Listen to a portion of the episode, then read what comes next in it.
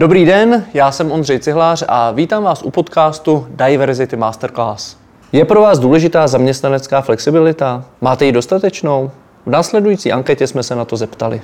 Flexibilita v zaměstnání by byla asi fajn, ale já si to nedokážu ze své pozice a ve své práci, co dělám, představit.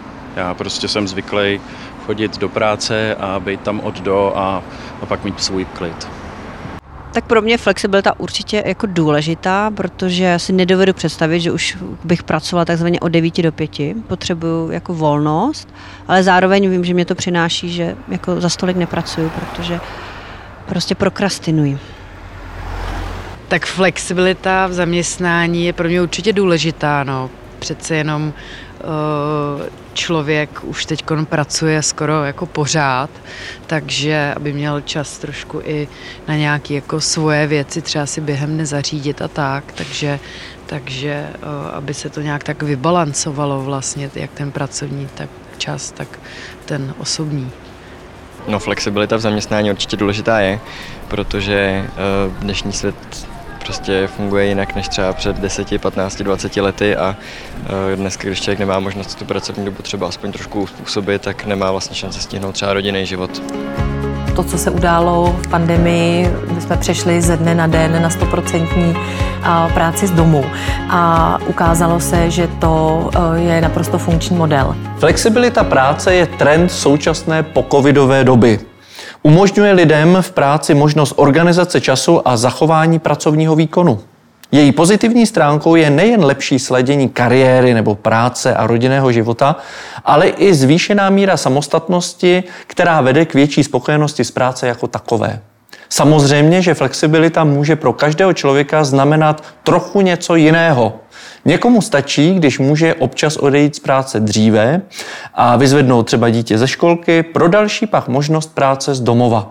Pro jiné šance pracovat třeba jenom čtyři dny v týdnu a tak dále. Možnost využití flexibilních forem práce je skvělým nástrojem pro zaměstnavatele najít a udržet si motivované a kvalifikované zaměstnance a zaměstnankyně. Pomocí flexibility je možné vtáhnout do pracovního procesu i lidi, kteří by jinak museli hledat jinou pracovní pozici či zůstat v evidenci pracovního úřadu. O flexibilitě práce a podpoře mentálního a duševního zdraví lidí v práci si budeme povídat s há er ředitelkou společnosti Accenture. Tak dovolte mi přivítat dalšího hosta, Šárku Vránovou, há er ředitelku společnosti Accenture. Kromě toho, co jsem představil, jste také vedoucí programu duševního zdraví. Dobrý den. Dobrý den, Ondřej. Děkuji za pozvání. Rádo se stalo. Šárko, Charta Diverzity je tedy nějaká společenská smlouva, jejíž vaše společnost je taky, řekněme, tady u nás průkopníkem. Vy jste byli jedna z prvních společností, která se k tomu připojila. Tak co vám to úplně obecně přineslo a co pro společnost, taky nám lehce se představte, čím se zabývá. Vlastně to znamenalo, přineslo to nějaké zásadní změny? A Charta Dive, my jsme jedním ze signatářů Charty Diverzity tady v České republice, takže už je to řadu let, co jsme se připojili a pro nás to znamená, že chceme být dobrým příkladem a vůbec kultivovat český trh, aby se děli tady změny k pozitivnímu. Takže a proto jsme se stali jedním ze signatářů a velmi, velmi krátce při, představím Accenture mm. pro diváky. Accenture je, my jsme globální firma, která poskytuje profesionální služby, především v oblasti digitalizace, cloudu, kybernetické bezpečnosti a jsme opravdu nadnárodní firma v tom směru, že máme téměř tři čtvrtě milionu zaměstnanců celosvětově, je to opravdu jako obrovské množství a máme klienty ve sto dvaceti zemích světa, takže v podstatě všude, kde hmm. si představíte, ale bavíme se o České republice, nás je tady přibližně dva a půl tisíce, sídlíme v Praze a jsme tu na trhu přes třicet let. No, já jsem se dočetl, že ve vaší společnosti pracuje, a teď nevím, jestli to je přímo věc, která se týká české pobočky, přes šedesát šest národností. Tak jakým způsobem vlastně by se dalo říci, že přijetí té charty vlastně proměnilo prostředí ve firmě nebo atmosféru? Co se tam stalo? Byla to věc, která byla nárazová, nebo postupně jako vlastně se ty věci mění? A mám radost, že víte o tolika národností, které tady máme, je to pravda. A to číslo se malinko, malinko variuje podle toho, ale máme opravdu lidi z celého světa, kteří pracují tady u nás v české, v české pobočce. My máme priority na ohledně inclusion diversity v podstatě, bych řekla, že to je součást vůbec naší kultury firmy už dlouhá leta. Tím, jak jsme dlouhá nebo globální společnost, tak máme takové jako základní principy nebo imperativy, které, které aplikujeme nebo kterými si věnujeme celosvětově. A s tím, že v každé zemi vždycky ty témata uchopíme a věnujeme se jim tady lokálně, aby měli nějaký přesah a, a především a nějaký dobrý důvod, proč, hmm. proč se jim věnujeme tady v České republice. Hmm. Takže, takže tak, aspoň v rámci. Dobrá. No, pojďme se věnovat tématu, který by se dalo říci něco jako flexibilita práce, řekněme hybridní pracovní režim. Co si po tím představit a jakým způsobem vlastně právě třeba ta charta tomuhle tomu nějakým způsobem to proměnila a vlastně co ta flexibilita znamená v praxi právě třeba pro zaměstnance všech druhů, které právě v rámci, řekněme, ty diverzifikace můžeme brát. To znamená, že tak, aby se u vás všichni cítili v pořádku a dobře, aby to byl taky určitý benefit vaší mm-hmm. společnosti, tak pojďme si říct, co to je taková vlastně hybridní pracovní doba, hybridní pracovní režim. A, tak, my pracujeme ve velmi celosvětově, ale i teď já budu specifikovat v České republice, v, ve velmi flexibilním pracovním režimu. A díváme se na podstatě z, ze dvou směrů, co potřebujeme my jako firma, ale především, co dělá dobře našim lidem. Protože když se naši lidi cítí v pohodě a pracují v režimu, který jim vyhovuje, tak mnohem víc mohou být tím svým vlastním já v práci hmm. a, a ten přeliv mezi prací a osobním životem je tak úzký, že je důležité z našeho pohledu flexibilitu zajistit. A, a co je nejlepší flexibilita, to byla otázka, kterou jsme si um, samozřejmě kladli a nechce, nechtěli jsme jako firma imponovat a tvrdit, tohleto je flexibilita, kterou máte nebo nemáte, ale my jsme se našich lidí zeptali, co jim vyhovuje, jak oni to vlastně vidí a co, co by chtěli. Co by nejradši, co, co potřebujou? My jsme se zeptali opravdu všech, to znamená, jak říkám, téměř toho tři čtvrtě milionu lidí. A e, zjistili jsme, že e, e, více než osmdesát pět procent lidí e, vyhovuje flexibilita v tom směru, že e, chtějí pracovat e, z domu, z domu ve větší míře. Mm-hmm. A tak, jak oni nám to řekli, nebo co jsme se dozvěděli, je tři dny v týdnu úplně ideálně pracovat z domu nebo odkudkoliv, jak to říkáme, a v průměru dva dny z kanceláře a mít flexibilitu i v rámci vůbec pracovní doby. To znamená, kdy začínám, kdy končím, kolik dní pracuji, no, máme sdílené, sdílená pracovní místa, máme opravdu flexibilitu ve, vš, ve všech tele, v té celé škále, která, hmm. která existuje. No a jaký to způsobuje problémy, protože takhle dá dohromady lidi, kteří prostě jsou jako prostě mravenci na lopatce, který neustále se takhle jako rozutíkávají a vy tím smetáčkem se snažíte vrátit zpátky a prostě oni potom zase prchají dál. Tak není to komplikace pro tu společnost, pro nějaký jako soustředěný výkon a nějaký výsledky? A podle mě důležité je tomu dát uh, nějaký rámec, který hmm. je uh, dost dobře definovaný a všichni mu rozumí. Uh, první je technologie, uh, mít fungující technologii tak, aby uh, lidi, kteří buď jsou v kanceláři, nebo v naší firmě my hodně pracujeme pro klienty, takže pracují u, v kanceláři nebo v, v sídle našich klientů, nebo pracují z různých jiných míst, tak aby uh, měli stejnou možnost uh, participace. To znamená, mm-hmm. aby se necítili nějakým způsobem vyloučení, aby uh, mohli k tématům říct to, co potřebují, mohli dobře spolupracovat, kolaborovat a cítili se, uh, že mají jakoby rovnou, rovnou příležitost i vůbec mm. ve svém působení, ale i třeba v kariéře potom dlouhodobě a tak dál. Takže to je důležité a Um, ostatně pro tu kolaboraci tady v Čechách jsou vždycky vynikající podmínky, to tady jako historie už zná spoustu období, kdy to opravdu šlo až příliš dobře. Mě by zajímalo, kdy a v jakém smyslu v rámci toho, jak jsme zmínili, že jste vedoucí programu duševního zdraví už od roku dva tisíce osmnáct, se projevila vlastně potřeba tady tohoto programu. A co vlastně to všechno zahrnuje? Co v rámci toho pracovního nasazení a toho napětí a toho tlaku, který v rámci toho té práce taky třeba vzniká, tak jaký témata nejčastěji řešíte? A, tak, tématu duševního zdraví se věnujeme a, od roku dva tisíce osmnáct. A, s tím, že a, velmi veřejně jsme i proklamovali, že to je téma, které, a, které jdeme aktivně řešit a bavit se o něm, protože to je oblast, která je velmi stigmatizovaná a, a z začátku to bylo takový trochu, mi přišlo až poplach, mm-hmm. proč zrovna Accenture a duševní zdraví. Většinou jsou to témata, které, o kterých se lidi veřejně nebaví, a, mají pocit, že a, je někdo bude a, diskriminovat, pokud prostě přijdou s tím, že uh, mají nějaký problém. Hmm. A uh, my jsme se rozhodli, že je to téma, které chceme řešit. Chceme, aby bylo naprosto normální se o něm bavit jako o jakémkoliv jiném tématu. Když si zlomíte nohu, tak není, nemá nikdo problém se bavit o detailech, ale nicméně, když se mi něco děje na duši, tak uh, už to tak uh, samozřejmě není.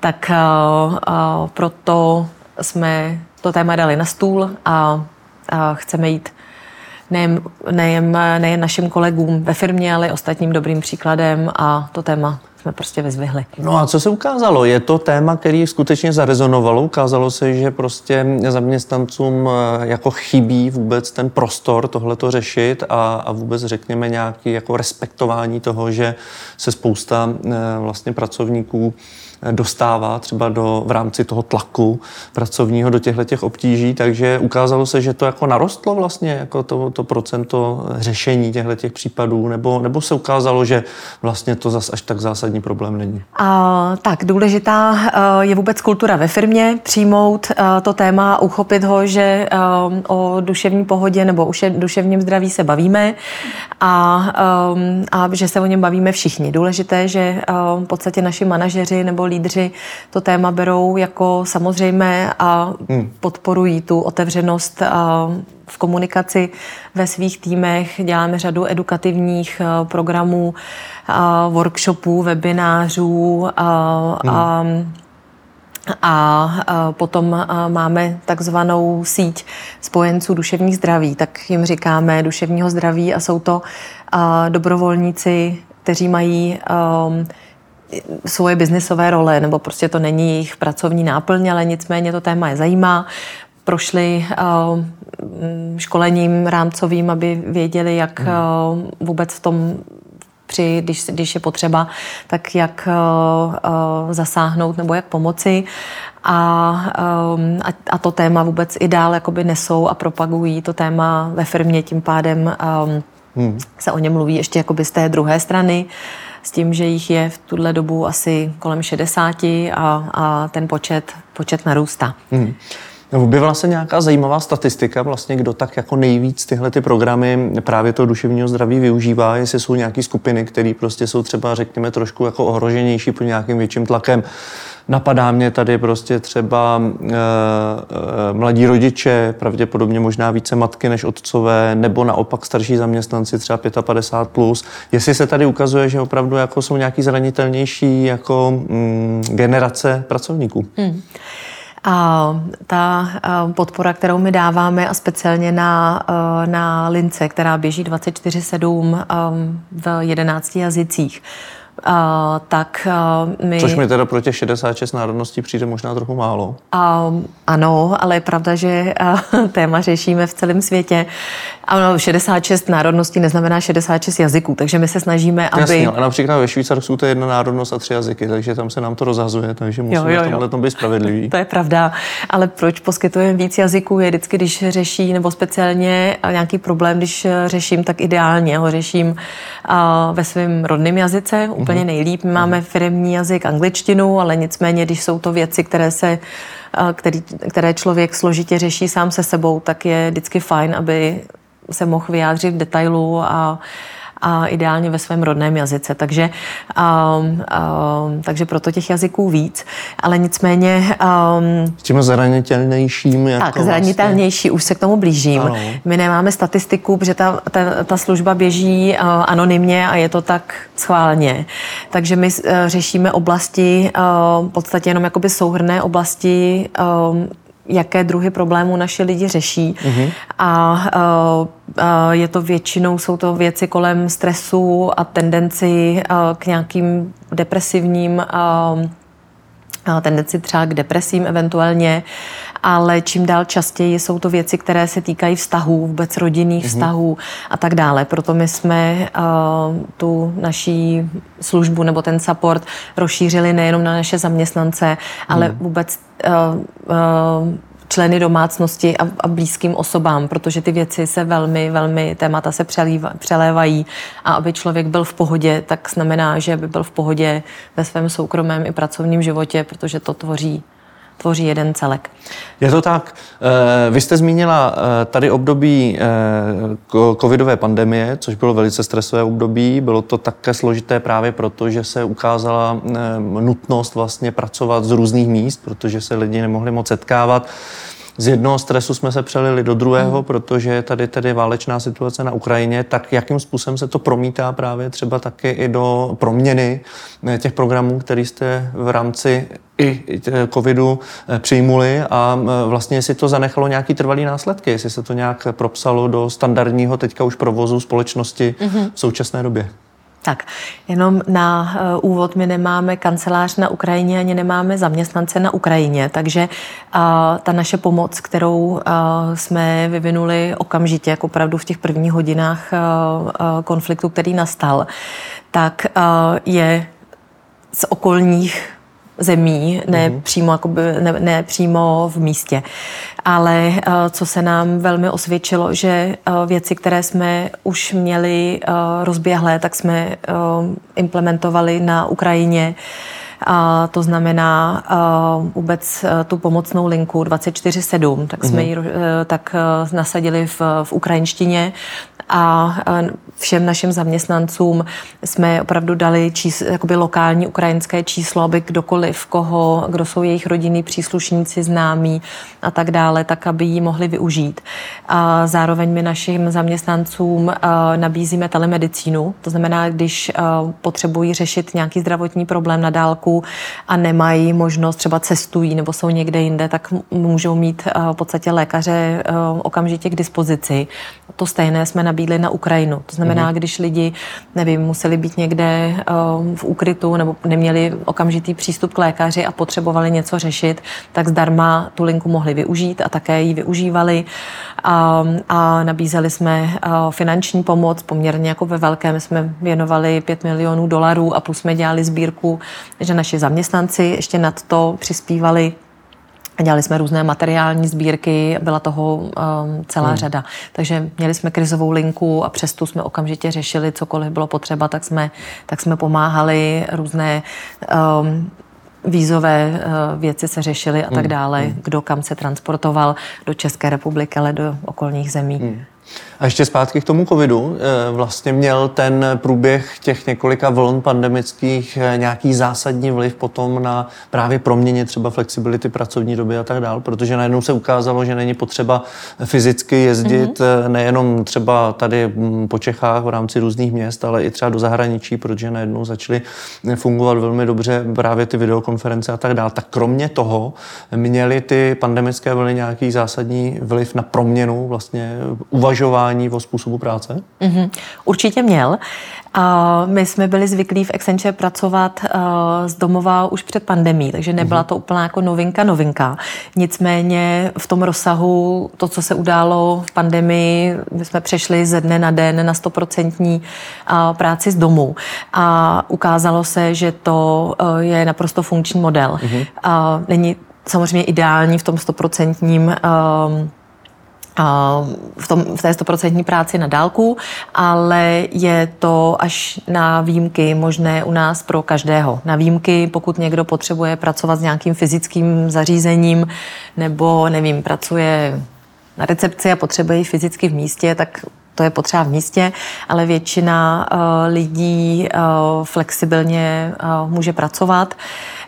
Uh, takže my jsme si v podstatě uh, nastavili, že uh, fyzicky se vidíme, když potřebujeme něco společně inovovat, na něčem spolupracovat, brainstormovat. Uh, nebo si zahrát ping-pong. Nebo si zahrát ping-pong a strávit nějaký fajn uh, nebo relax, nějaký relax čas dohromady, mm-hmm. ale takový ten čas, jako kdy pro sebou sám pracovat na nějakém projektu, vyřizovat maily, něco dělat samostatně, to na to v kanceláři vůbec nemusím být. Mm-hmm. Takže spousta našich lidí se i odstěhovalo z Prahy a bydlí dlouhodobě někde jinde a do Prahy dojíždějí na, na ty dny, kdy to je potřeba, ale musím říct, že to je potřeba i kulturní nastavení ve firmě, mm-hmm. protože tím taky znamená, že když přijdu do kanceláře, tak nemám to svoje místo, na který jsem byl zvyklý a kde mám připnuté, nevím, svoje fotky rodiny. A jsou to proměnlivá místa, prostě si sednu s tím týmem nebo s kolegy, s kterými potřebuji na tématu pracovat a příště si sednu někam jinam. Tak i to, to je potřeba znam, to přijmout. Znamenalo a... to určitou teda proměnu architektury vlastně toho pracovního Taky. prostředí. Jo? Taky. Že z toho vlastně vzniká více hub, než jako... Přesně tak. Jako, mm, Přesně tak, než moje standardní nebo místo. Pracovních míst. Tak.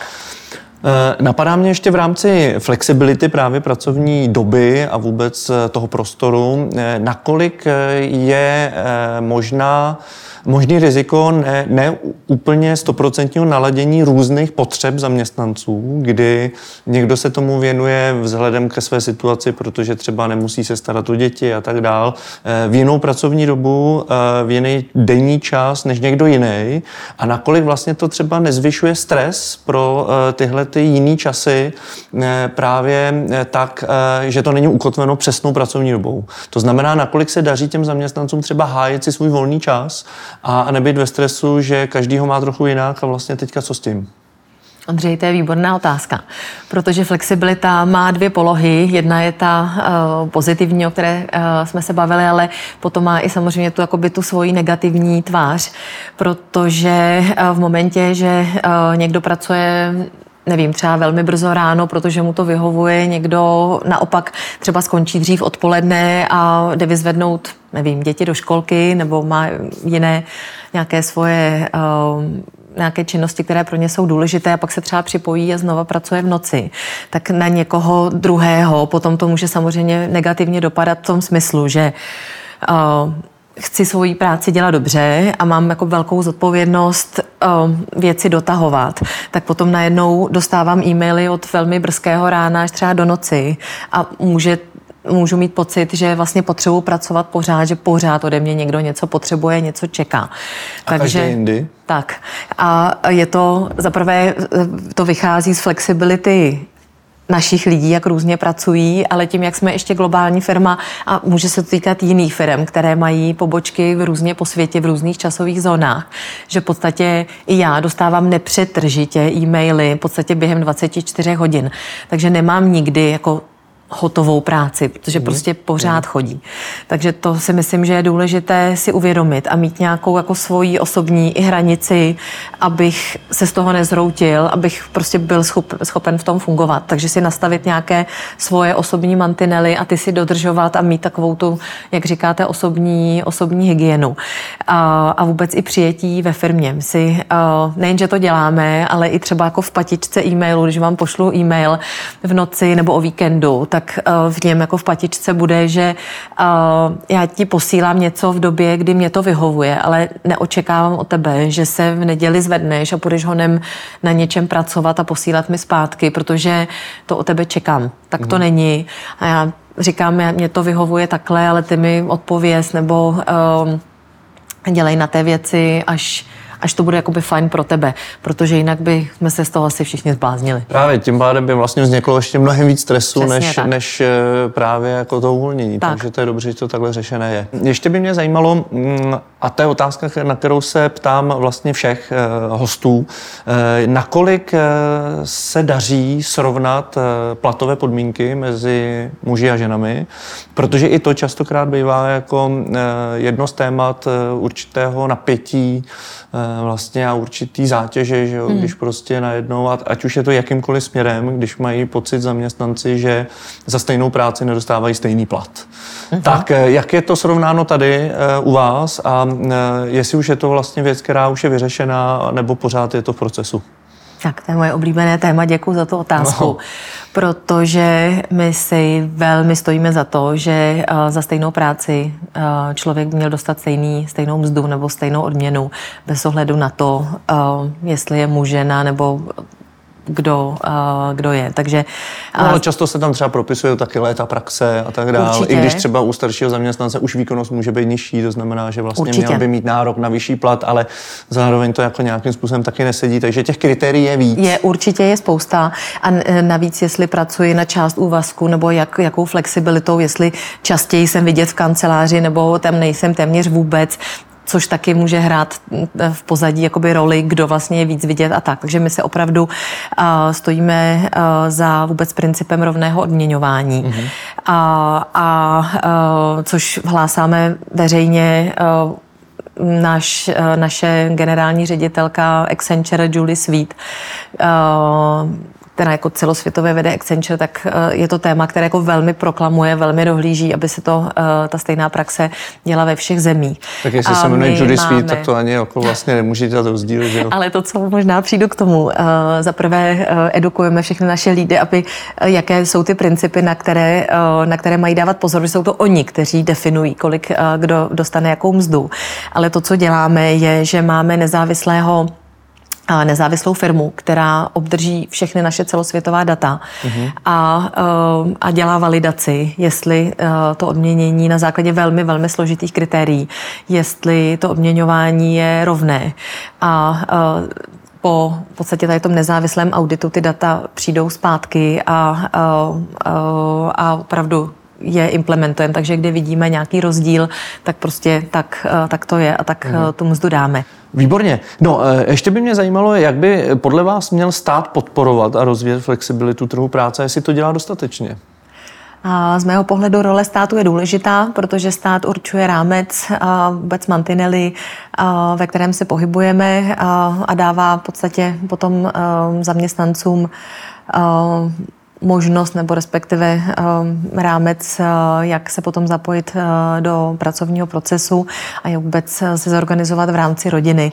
A pro nás, jako pro firmu, je to samozřejmě důležité. Ten rámec je důležitý taky. Takže uh, z mého pohledu, jakým způsobem stanovuje pravidla uh, a podporu péče. Mm-hmm. To znamená péče uh, od malých dětí, jak je vůbec zapojit potom do předškolních, školních zařízení, naopak péče pro postižené nebo se, pro seniory.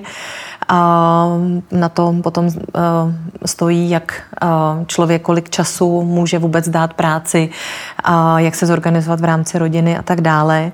A vůbec jak, uh, jakou, jak stát podporuje, podporuje rodičovské uh, volno, jak se zase může potom otcové a maminky um, ten čas skloubit a tak dále. Vůbec flexibilní pracovní dobu, taky velké téma, hmm, které hmm, stát hmm. ovlivňuje, aby v podstatě ten rámec byl co nejvíce inkluzivní a hmm. potom rodina i mohla najít nějaký balans v tom sama pro sebe. Potom důležitou roli samozřejmě hrajeme jako firmy z té druhé strany, ale o tom hmm. jsme hovořili. Rozumím. Ještě bych se vrátil kratičce k Chartě Diverzity, ke které jste taky jako společnost přistoupili, jako jedni z prvních, tedy jste signatáři. Tak by mě zajímalo, jestli jste se setkali ve vlastní společnosti v rámci tedy konfrontace s těmi cíli té charty, třeba taky s nějakými předsudky, stereotypy, se kterými jste vlastně museli si říct, že se s nima jako je potřeba trochu vypořádat. Tak jako mm-hmm. jestli jste vlastně trošku museli si šáhnout tedy do, do, do chování zaměstnanců a nějakého mm-hmm. vlastně, nějaké filozofie té společnosti. Mm-hmm. Co to bylo nejčastěji? A my ve firmě se tomu tématu věnujeme velmi. Máme politiku nulové tolerance k diskriminaci v jakékoliv svojí podobě a všichni povinně procházíme i školením nevědomých předsudků mm-hmm. a snažíme se, aby jsme si dali pozor i na mikroagrese a v podstatě kolikrát v chování nebo ve, ve verbální řeči i detaily, které někomu můžou připadat, že vlastně jsou velmi nevinné, ale ve, ve své podstatě potom uh, můžou a mohou v jiných vyvolávat jako velmi negativní pocity. Takže jaký to jsou třeba? Takový, takový nevědomý předsudek nebo právě taková nějaká vlastně stereotypní reakce, která může někoho vlastně nějakým způsobem urazit nebo vlastně se ho dotknout, tak jenom jestli je třeba takový nějaký dobrý příklad. Dobrých příkladů asi jako spousta, ale je to často třeba, když týmy, nevím, v, tým, v týmech třeba pracuje jakoby absolutní většina mužů a jenom třeba jedna žena nebo velmi málo, tak potom třeba dělají chlapi nějaké jako vtipy, které můžou připadat, jako, že vlastně to je v pohodě, to vůbec tak nemyslí, ale potom třeba holky to vnímají a ty věci úplně jinak a jako není to fajn, že se pak třeba necítí úplně, úplně v pohodě.